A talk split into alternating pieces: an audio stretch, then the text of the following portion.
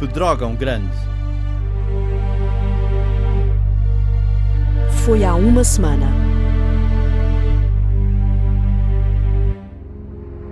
oito horas em Portugal continental e na Madeira, são sete nos Açores. O I C oito está cortado em Pedrógão Grande.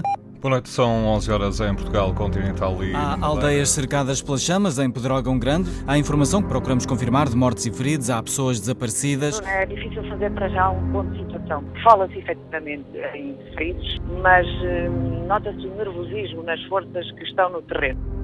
O secretário de Estado da Administração Interna, que já está aqui também a inteirar esta situação, soubemos, entretanto, também que o Presidente da República estará a caminho de Pedrógão Grande. Portanto, neste momento, temos a confirmar dezanove vítimas mortais e as pessoas ficaram carbonizadas dentro dos seus carros.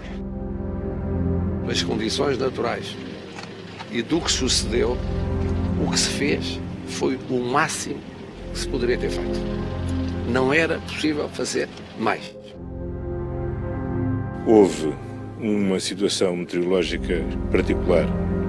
A partir das catorze horas, uma extensão, basicamente, entre Coimbra e o norte do Alentejo, com a sucessão de trovoadas secas, que terão estado na origem destes incêndios e que terão gerado fenómenos meteorológicos de grande concentração e violência, como este que vitimou eh, o conjunto destes, destas pessoas. vinte e cinco mortes para já é, infelizmente, garantem-nos um número provisório. O número aumentou neste momento para sessenta e dois. Às vezes é difícil respirar. Não se vê o sol sequer, é uma nuvem de fumo que, que nós vemos. Hoje fizemos um acréscimo aos números que já tínhamos, sessenta e quatro vítimas mortais. noventa a noventa e cinco por cento da área do concelho está queimada, ardeu. Eu acho que o nosso país está a chorar. Todos nós estamos a chorar. O funeral de Gonçalo Conceição começou há cerca de uma hora em Castanheira de Pera. O bombeiro que esta semana morreu aqui no cumprimento do dever no incêndio de Pedrógão Grande. O senhor Ministro fez hoje um despacho em que exige esclarecimentos ao I P M A para saber as condições atmosféricas e climáticas naquele dia, o que é que houve de anormal, o que é que há para poder ser explicado. Em segundo lugar, o senhor Primeiro-Ministro pôs como uma exigência, quer saber se houve falha de comunicações do sistema do Estado, que é o sistema Cirespo, e que pretende que seja esclarecido, e fez também no mesmo despacho, é exatamente o esclarecimento do encerramento ou não encerramento da Estrada Nacional, onde, onde se deu o fatídico caso. Que eu tenha conhecimento, não há nenhuma instrução específica para o encerramento daquela via, não foi dada essa instrução pelos próprios comandos da Guarda, pelos militares da Guarda presentes no local e provavelmente também pela Autoridade Nacional de Proteção Civil, a que eu também irei pôr a, a questão, porque eh, a ameaça naquele local surgiu de uma forma repentina, inusitada, eh, das pessoas, todas me descreveram, contudo, tendo acontecido em poucos minutos e quase como com um furacão.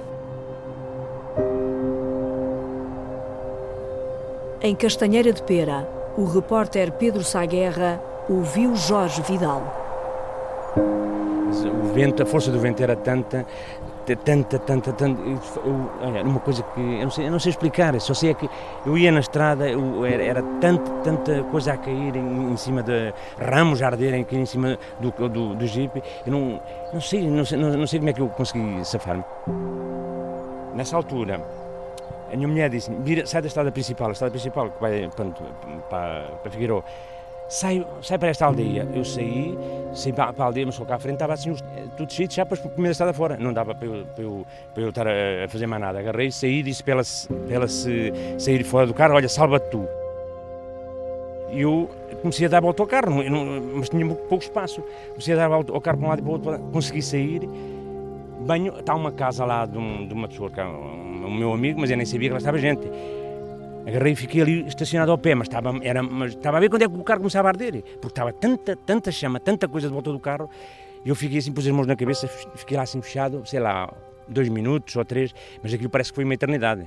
Eu estava lá, pus as mãos na cabeça, de repente, vou assim, vou abrir a porta, abro a porta, conforme abro a porta do Jeep, aquilo foi uma coisa tão forte, aquela, o lume, foi um impacto tão, tão, tão forte, abri, baixei-me, mandei uma arrancada, estava a minha mulher, aos gritos, ela já, já mal, já, estava muito mal, né? Aos gritos, assentada no chão, mandei dois saltos, espatei-me lá, espatei lá contra as portas para arrombar aquilo, subi a escada, agarrei-me, subi, subi a escada, e forcei a porta, o senhor que lá estava dentro estava a empurrá-la para cá, não sabia quem era, e eu e estava a rasca, estavam lá fechados dentro de cá, uma família que estava lá, eu empurrava para ele para cá, e eu mandei-lhe um grito, pronto, ele deixou-me entrar e fui, fui para dentro ficar, foi a minha safra, tive um grande, um grande olha, comecei a assistir depois já a, àquelas, à, àquilo tudo, as casas todas, todas, de uma pessoa sem, sem poder fazer nada, sem poder fazer nada, estava ali assim, a ver aquilo, pá, estava mãos atadas, eu saí lá para fora, morro queimado já, não, não havia hipótese, só a força, a, a força que ele trazia. A sua mulher, como é que está? A minha mulher está lá, veio ao hospital, está, está, está ligada nos, nos dois braços, está, está... Está queimada? Queimada, sim, queimada. Tudo para salvar a casa dos pais dela, não é? Sim, sim, mas não, não chegámos lá, não chegámos lá, ficámos ainda, ainda, ainda ficámos uh, um bocado, para aí, sei lá, doze quilómetros para aí. Depois, como é que... Como é que... Quando eu vi, para, para voltar para trás, já passado... Uh, pronto, depois de aquilo tudo, andámos lá a ajudar a, a pessoa, de onde eu me enfiei na, na casa, andámos lá a ajudar a, um, a fazer as calças, a, a apagar aquilo com baldes de água, andá, andámos lá assim, e para aí uma hora, sensivelmente, agarrei e disse, olha, vamos ver como é que está para trás, vimos para casa, voltámos para casa, porque para a frente estava, estava tudo cheio de, de... o caminho estava, não dava para passar, e então... Banho a pé, banho, banho a pé até cá e vi, andei a desviar uns paus da estrada, depois vi que dava para, para passar, fui, fui, fui então chamar a dizer à mulher, vamos embora, vamos, vamos voltar para trás.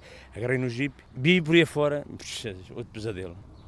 Eu vinha vi aqui a dois quilómetros, estava a começar ali a arder, com uma força, estava a começar, não, já estava, já estava com uma, com uma força terrível. Eu não sei como é que, eu, ali eu não sei como é que escapei outra vez. Eu disse, olha, não morremos lá, vamos ficar aqui. O fogo, uma força que, que ele trazia, nós abaixados, assim, olha, começam-me dois carros a apitar, mas depois eu, eu, eu salto uma mola, mas é assim, eu vi que eles, era, era a aflição. Eu vinha para aí a dez à hora, que eu não conseguia ver nada. E ele, como é que eles a passarem ali com uma velocidade do diabo? Mas eles iam, era, pronto, estavam, estavam mesmo aflitos, eles estavam mesmo, é assim, é aquela... É aquela aquela sensação, ou vives tu ou vivo eu, porque eles, eles estavam mesmo de, de tal maneira aflitos, consegui safar-me, fugir para, para, para o lado direito, porque a gente não conseguia ver nada, nada, naquela altura a gente não conseguia ver nada. Foi uma, uma aflição do caraças, eu disse, olha, é desta que vamos ficar aqui, e ela disse, não pares, não pares, sempre a andar, com aquela força do lume, não, eu não sei como é que consegui, foi para aí um quilómetro e meio, mas essa era para aí uma e um quarto da manhã. Lá foi para aí meia-noite, lá antes, a outra antes. Isto, foi, sabe a quantos quilómetros é que foi daqui? Isto foi aí, para aí, sei lá, catorze, quinze quilómetros daqui. Só que aquilo foi uma força de vento, uma coisa, uma coisa fora do normal, uma, uma, não sei, não sei, não, não há muito calor e, e muito vento, aquilo passeou o diabo.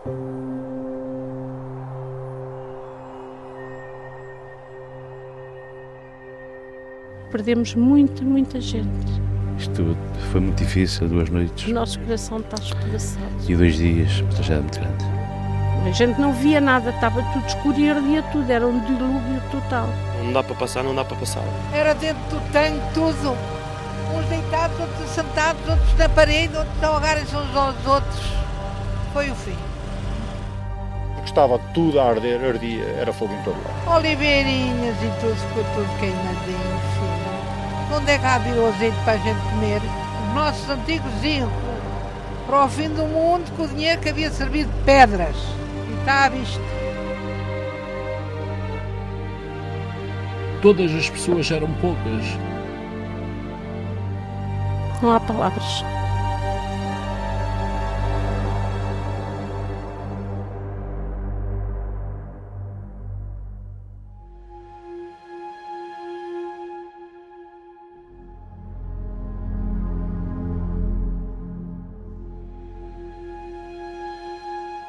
Na aldeia de Mosteiro, a repórter Ana Isabel Costa conversou com Lialdina Fernandes. No sábado começámos a alarmar à hora do almoço e a dizer que estava fumo aqui para o norte. E depois diziam, é perto, é nos Escaldos, olha aquilo, vem ali da Derriada, vem dos Escaldos. Entretanto, em pouco tempo, começámos a espreitar ali, já vinha ali na encosta. Ah, já vem ali na encosta. Tudo ficou em pânico, eu fui para dentro de casa para ver o que é que acontecia, começou-me a cair lume em cima da, da carrinha, tirei-a cá para fora e pus-a ali na rua. Depois começámos a encher baldes de água, entretanto a água começou a faltar porque abriram as bocas de incêndio e ficámos sem água. A luz, queimaram os cabos, ficámos sem luz. Ficou tudo muito aflito, então era com baldes. Telefones deixámos de ter logo também. Não havia comunicação para ninguém. A partir das duas horas deixámos de ter comunicação. Começou tudo a arder, o lume ficou por aqui, nós víamos o lume toda à volta, toda à tarde, desde as duas horas e toda à tarde até à noite. Não apareceu ninguém. Já era de noite escuro, não sei bem precisar as horas, mas se calhar há umas nove horas, ou mais, ou dez. Apareceu aqui o senhor Manuel David da Derriada com dois homens queimados dentro da carrinha dele e a gritar ali ao telefone, devia ser para o cento e doze, eu não sei para quem era, mas ele gritava, acudam-me, tenho aqui dois homens com mais de noventa por cento do corpo queimado. Uh, foi uma aflição, a gente estávamos horrorizados, o lume toda à volta, entretanto veio uma ambulância e levou-os. Nós aqui, animais, morreram alguns queimados, mas nós, vidas humanas aqui na aldeia, não. Mas não foi porque tivéssemos proteção, não tivemos. Fomos sozinhos, lutámos, corríamos aonde víamos lume, íamos apagando para não ir para as casas de habitação, foram queimando alguns barracões, alguns corrais, e o resto ficou, felizmente, e nós também. Quantas pessoas vivem aqui? Uh, vivemos aqui quarenta pessoas fixas, mais ou menos. Alguma vez na sua vida tinha ouvido, ou antes, relatos de, de um episódio como este? Já, já aqui fomos, uh, não, não tão triste, não tão aflitivo, mas já tivemos aqui, uh, talvez, uh, há vinte e tal anos, Há vinte e tal anos tivemos um incêndio muito grande que também cercou a povoação. Passava de um lado para o outro, até a ribeira e tudo, passava tudo. Não havia nada que segurasse. Mas, e temos tido outros incêndios mais fracos. Agora, cercar a povoação e cair aqui uh, lume como caiu, nunca tínhamos tido. Vocês ligaram aos bombeiros? Eu não sei quando se... tiveram eu não telefones? Liguei, porque depois já não tínhamos telefone. Uh, não liguei, mas também cá não apareceu ninguém. Que horas é que deixaram de ter telefone? Ai, eu não sei precisar, mas se calhar a essas quatro, cinco horas já ninguém tinha comunicação nenhuma. Não sei precisar. Nem telefone fixo, nem telemóvel. Nada, nada. Ainda hoje, da T M N, ainda hoje não há, porque não tem ainda cobertura de rede, que a antena não foi reposta. E, da, e o outro fixo também não. E eu, a minha filha esteve dois dias sem saber de mim. Uh, Onde é que ela vive? Vive em Coimbra. Entretanto, ela tem uma amiga uh, que é inspetora da Judiciária, e veio com ela, trouxe-a e disse, Paula, vamos ver da tua mãe. Porque nunca se ouviu nas notícias falar no Mosteiro. Só se começou a falar no Mosteiro na segunda-feira. E pouco. Porque o Mosteiro foi onde começou praticamente, e foi a aldeia que, que foi mais queimada primeiro, foi a primeira. E nunca se falou das notícias. Nas notícias o Mosteiro não existia. Percebe-se que são mágoas que vão ficar, não é? Isto fica marcado para a vida e agora é que eu me estou a sentir mal psicologicamente, porque naquela altura a aflição era tanta que nós andávamos desorientados, mas andávamos e eu agora estou caída, quero caminhar, quero falar, quero tratar da minha vida, pronto, nunca mais trabalhei, só hoje, só ontem servi três almoços e hoje dois, porque nem sequer ainda ativei o serviço de restaurante como deve ser. E uh, não passaram bombeiros e agora? Já passaram psicólogos? Uh, não, cá apareceu ninguém. A única coisa que aqui já apareceram foi pessoas da Santa Casa da Misericórdia e da Junta de Freguesia de Vila Facaia a oferecer comidas para animais e leite e água para as pessoas. Para eu indicar, lá fui indicando alguém que precisava e, e foi o que vieram fazer.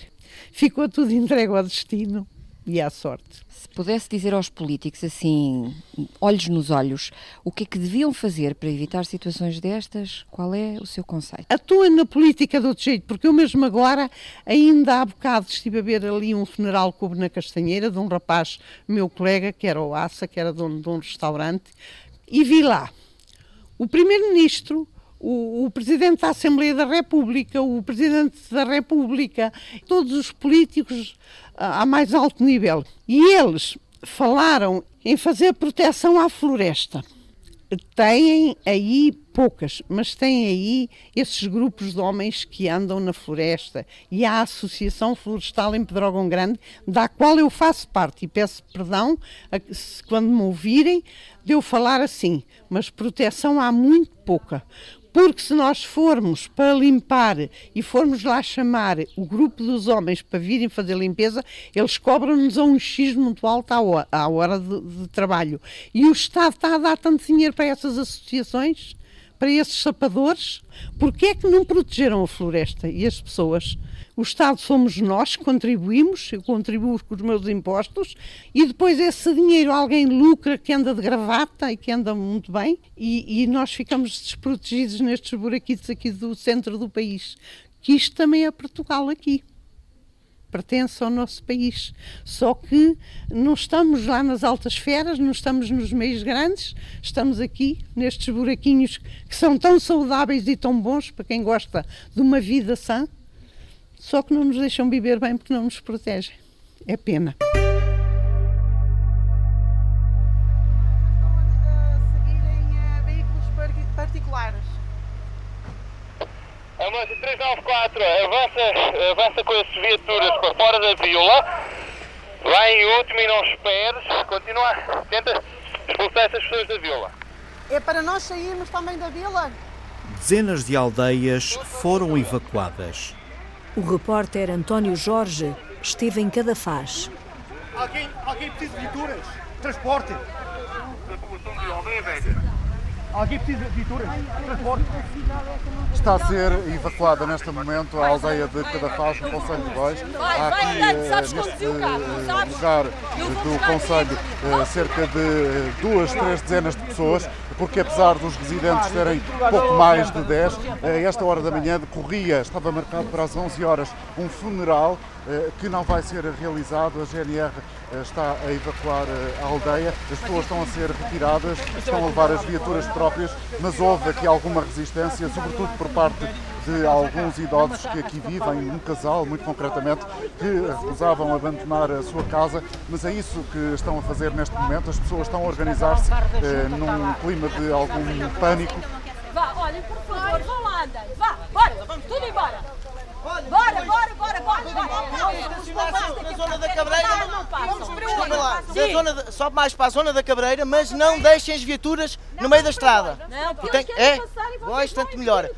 Que é para não impedir os carros de bombeiros de passarem, está bem? No mínimo da Cabreira para a frente. Dois, dois, dois, tudo embora, vá, bora. Cuidado com os estacionamentos. Beta, bora.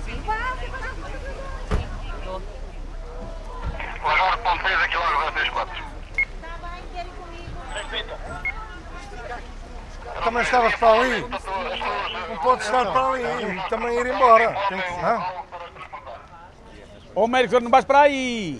Aí tem para para mim, para cá. Vamos embora que eu já... Ela... Onde é que estão a lançar? Estão lá os senhores ao pé do relógio.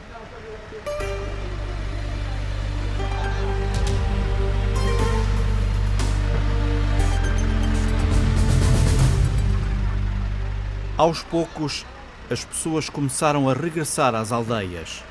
O repórter Mário Antunes visitou três lugares entre os concelhos de Góis e Pampilhosa da Serra. Foi à hora de maior calor. Já o fogo andava em redor de Sobral Bendito. Foi a última vez que Julieta Moreira ainda vislumbrou as encostas verdes deste lugar no concelho de Pampilhosa da Serra. Saímos daqui ontem duas e meia, três horas. Entre as duas e meia e as três horas que a gente saiu. E já saíram com o fogo por perto? Oh, pertinho, pertinho. Nós, aqui olha, aqui nesta encosta e aqui ao fundo da povoação, nós lá em cima a sair e o fogo ali já a chegar àquela curva que ali está, faz cotovelo. O fogo logo ali, tudo já... Pronto, a gente, dois minutos mais a gente não saíamos. Aquilo não era, era o fumo aqui do fundo da povoação, quando ele entrou, era quanto dias de inverno no voeiro está cerradinho, que a gente não vê nada, sim, era aquilo. Não conseguia respirar. Nada. Julieta e Maria do Céu, mais os restantes seis vizinhos de Sobral Bendito, deixaram tudo para trás, obrigados a abandonar a aldeia. Levaram para a vila a roupa que tinham no corpo e a imagem de um pesadelo que Maria do Céu nunca tinha vivido. Para mim não tem explicação porque eu nunca tinha assistido a uma coisa destas. Quando o fumo, ali no fundo do robalo, se dividiu para dois lados, em eucaliptos, foi medonho, medonho, medonho. Eu nunca tinha assistido uma coisa destas que foi terrível. A noite foi mal dormida. Ao fim da manhã de quarta-feira puderam regressar a Sobral Bendito. A promessa dos bombeiros cumpria-se. Salvaram-lhes as casas. Chegarmos aqui, quando virmos, quando virmos aqui assim alguma coisa verde de volta de casa, ainda sentirmos um alívio. Eu senti. Eu senti um alívio quando vi alguma coisa verde ainda aqui de volta das casas. Senti um alívio muito grande. Sentados no pequeno largo principal, virados para a capelinha em honra da Santa Padroeira de Sobral. Fecham os olhos, procuram esquecer, mas há o cheiro. Há esse cheiro a fumo que não deixa esquecer. A gente tapa as janelas tudo bem fechado, mas o cheiro entra mesmo. Mas eu queria era agora que chovesse. Para este... Para muita gente era tão bom. Para este meu inferno uh, sair, este pó, porque isto vai nos ainda custar muito caro, muito tempo. Este poeira que está aqui, esta cinza. Era uma chuvinha. Era uma chuvinha, que Deus nos mandasse uma chuvinha para, para limpar isto, para limpar este pó, para, para isto fugir, porque barri tudo à minha porta, ao terraço, barri tudo, porque era só cascas de pinheiro e folhas de eucalipto cheio de... Eu e os vizinhos todos. Era só cinza e eu barri tudo. E agora já está outra vez tudo na mesma, porque o vento traz novamente, traz novamente tudo para a porta. Ai. Sobral Bendito, a um quarto de hora da Vila de Pampilhosa, há de renascer das cinzas, como outros lugares deste concelho do interior do distrito de Coimbra. Lugares como o Carvalho, onde Eduardo Almeida vai observando a azáfama que por ali, tirando os fogos, nunca acontece. Eduardo aponta para o relógio que ainda marca a hora do fogo. Era... Era aí meio-dia e meia hora quando ele passou aqui para este lado. É que o fogo chegou, está colado às casas, o fogo chegou ali mesmo. Chegou ali, é a casa que está mais perto. Aquela. Como é que, como é que foi possível salvar aqui esta... Ah, foi esta... os bombeiros. Os bombeiros meteram ali um, um autotanque, pai, com as mangueiras, foram fazer uma linha por ali acima e conseguiram... Tem sido um dia inteiro a ver aviões a passar e helicópteros? É, todo dia, pá. Além de, dos eucaliptos e dos pinheiros, que eu vejo aqui queimados, sim. Chegou a, chegou a arder a horta? Chegou a me arder umas colmeias todas que eu tinha lá na horta. Já lá fui ver, olha, eu sujei lá a camisa toda, correu o mel, só fica umas colmeias móveis, pá. Ardeu tudo. Tem tudo. Mais colmeias ainda? Tenho ali? Mais três aqui no outro sítio, aqui, mesmo aqui numa hortazinha que chama aqui a Vinda da Malhada, essas não arderam. Essas estão lá.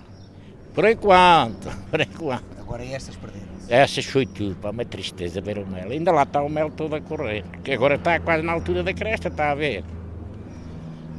Isto era uma fonte de rendimento importante. Oh, pá, é, é assim, eu, há muita gente que nem... Eu não vendo mel, mas dou aos meus vizinhos por aí, um litro a esta, um litro a... Dou a todos, pá. Dou um litro de mel a todos, pá. Este ano, este ano não dou nada, não, não pego. Em dois minutos, saltamos de Carvalho para a estrada que liga Pampilhosa a Góis. São montes e vales reduzidos a cinzas, ou pouco mais. E, pelo meio, pequenos salpicos de casas em lugares como o Carvalhal do Sapo. Ficaram as casas e algumas verduras, que batatas, ainda ficaram algumas, e o resto marchou tudo, foi tudo. É daquelas coisas que é preciso voltar a plantar, a semear? Só para o ano que vem. Árvores de fruto também foram, como sabe, são anos, e ardeu tudo. Se o senhor derem uma voltinha, vê que está, que não estou a mentir, foi tudo. Mas as casas ficaram cá, tudo. Tiveram a promessa dos bombeiros sempre, que as iam salvar. Sempre ao pé, e nunca nos e disseram, não tenham medo que nós estamos aqui. E olha, foi como um pai que protege um filho, pronto. Se já admirava o trabalho dos bombeiros, sentiu-o na pele? Sim, senti, é exatamente. Até, olha, até dois ali estavam ali deitados. Eu pensei que ele estava mal disposto, mas estava porque não havia água e ele estava ali a descansar, ali deitadinho no chão. Eram dois, por isso está a ver. Mas pela graça de Deus passou tudo e agora olha. Fátima já viu chegar depois do fogo a carrinha do homem que trouxe a fruta e o pão. É um sinal de que a vida vai regressando ao normal possível. Em Carvalhal do Sapo, este fim de semana, são as festas em honra de São João Batista. Por ali diz-se que foi ele que protegeu os bombeiros, que por sua vez... salvaram as casas do fogo.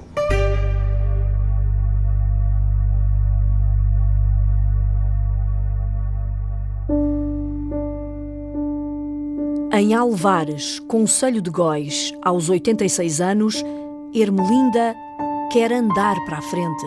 Irmelinda da Conceição Pires, Alvares, nascida, batizada, casada. Só não fui cá criada praticamente, que fomos, tivermos que andar a servir para nos criar. O repórter Nuno Amaral ouviu-a primeiro a recordar. Uma desgraça, isto foi um pandemónio. Foi um pandemónio. Só fumo, só chamas, era tudo, tudo, aquilo era um pandemónio. É daqui, era dali, estivermos no meio do fogo. Depois sábado para domingo não dormirmos nada. Andarmos toda a noite em pandemónio, ninguém dormiu nada. A gente chegou a pontos que não via nada com o fumo. Não se via nada com o fumo. Olha, sábado de noite toda a gente não dormiu nada. Domingo todo dia foi em pandemónio. E segunda-feira também, era tudo, era só fumo. Andou na minha casa, à minha porta, ardeu uma horta minha. Eu disse, esta também, senhora. Tenho outra aqui, andar à fábrica, antigamente. Hortaliça, videiras, coisas, tudo também se rojou, quase tudo. Mas é como outro, o que é que a gente há de fazer? Ficarmos nós, que é o principal. E graças a Deus ninguém ferido. Temos que andar para a frente, enquanto a gente puder. Eu tenho oitenta e seis anos, mas a gente tem que andar. Ficáramos vivos, não morreu aqui ninguém, graças a Deus. Ou pessoas que ainda ficaram sem casa, já ali para a aldeia na chá. E aqui no Caniçal, que é um lugarzinho aqui à banda de cima, mas a gente aqui na, em Alvares, graças a Deus, não morreu ninguém, nem ninguém se feriu. É o principal, agora temos que andar para a frente.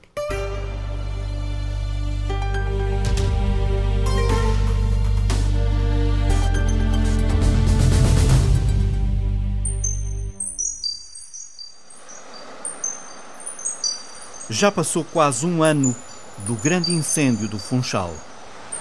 A repórter Celina Faria reencontrou o senhor Pimenta. Já se vai começar por abrir esta coisa.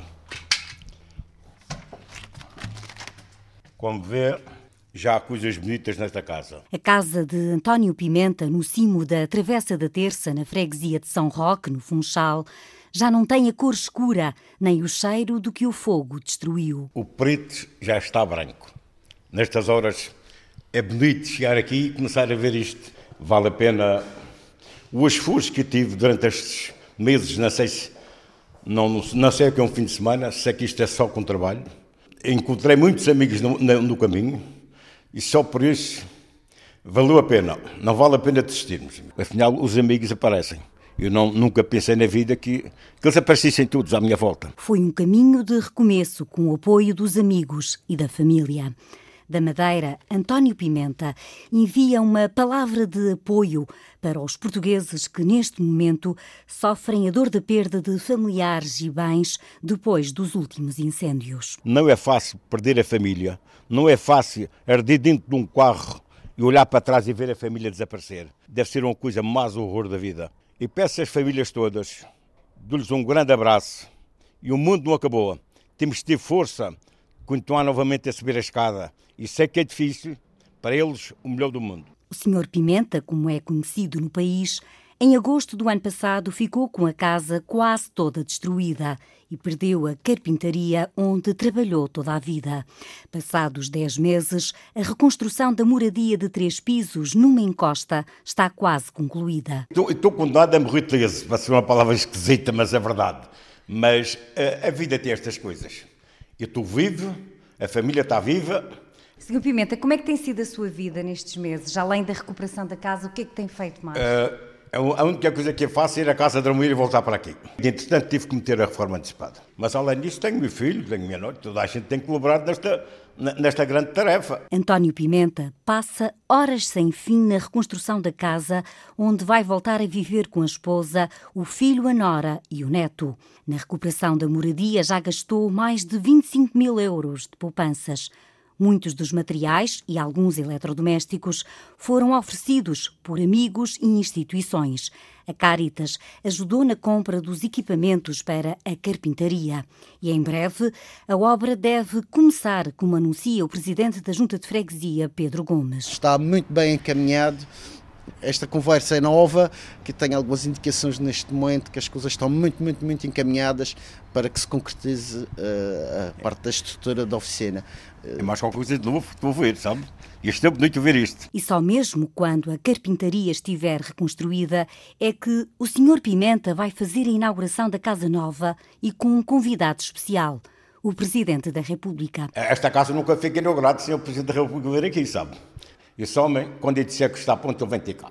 Isso é garantido e ele, ele vai olhar para aquilo que ele chegou ali, veio a fotografia do, do casamento do meu filho. Ele vai ver a dele também, aquela que vocês trazerem, também vai ver aquela ao lado. E pronto, e não, não posso fazer mais do que isso, senão, sem ele o caminho não, não, não está aberto. Não é fácil estar aqui, por isso, com isto tudo, o senhor Presidente vem cá e depois a gente dá-se um abraço e a gente vê isto tudo. Como são os petistas e pronto, e só falo que está, está de pé novamente.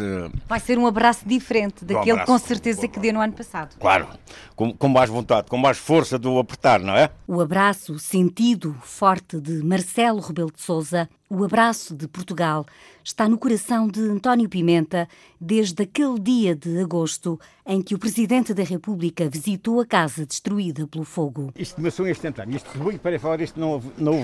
Você não teve tempo para ver nada. Quando, quando eu queria safar... Mas estava cá? Estava, estava cá. E então como é que foi? Como é que fugiu? Como é que eu fugi? Eu, eu, eu, minha filha acreditava e estava aflita, queria safar isto, mas dizia que era aquela... Não tenho nada para contar desta. Eu tenho meu filho que mora aqui comigo, no andar de baixo. A situação é equivalente a esta. Ah, também foi, o andar de baixo foi... Mas está em melhor estado do que isto. A foto do abraço está numa moldura entregue a António Pimenta em setembro do ano passado, na presença da Antena um.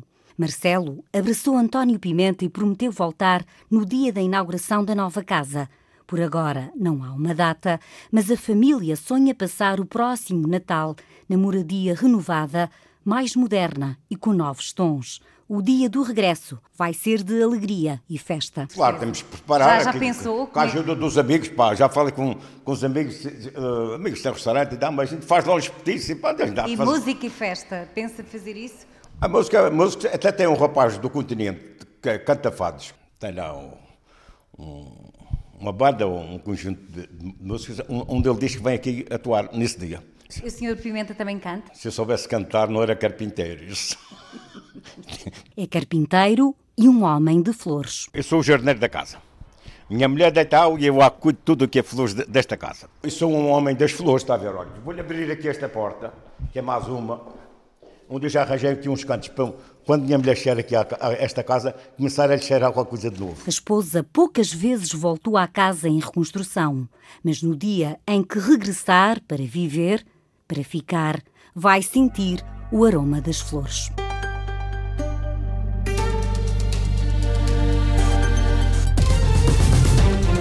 Reportagem de Fátima Pinto, Joaquim Reis, Horácio Antunes, António Jorge, Pedro Sá Guerra, José Manuel Rosendo, Mário Antunes, Paulo Nobre, Nuno Amaral, Ana Isabel Costa, Paulo Brás.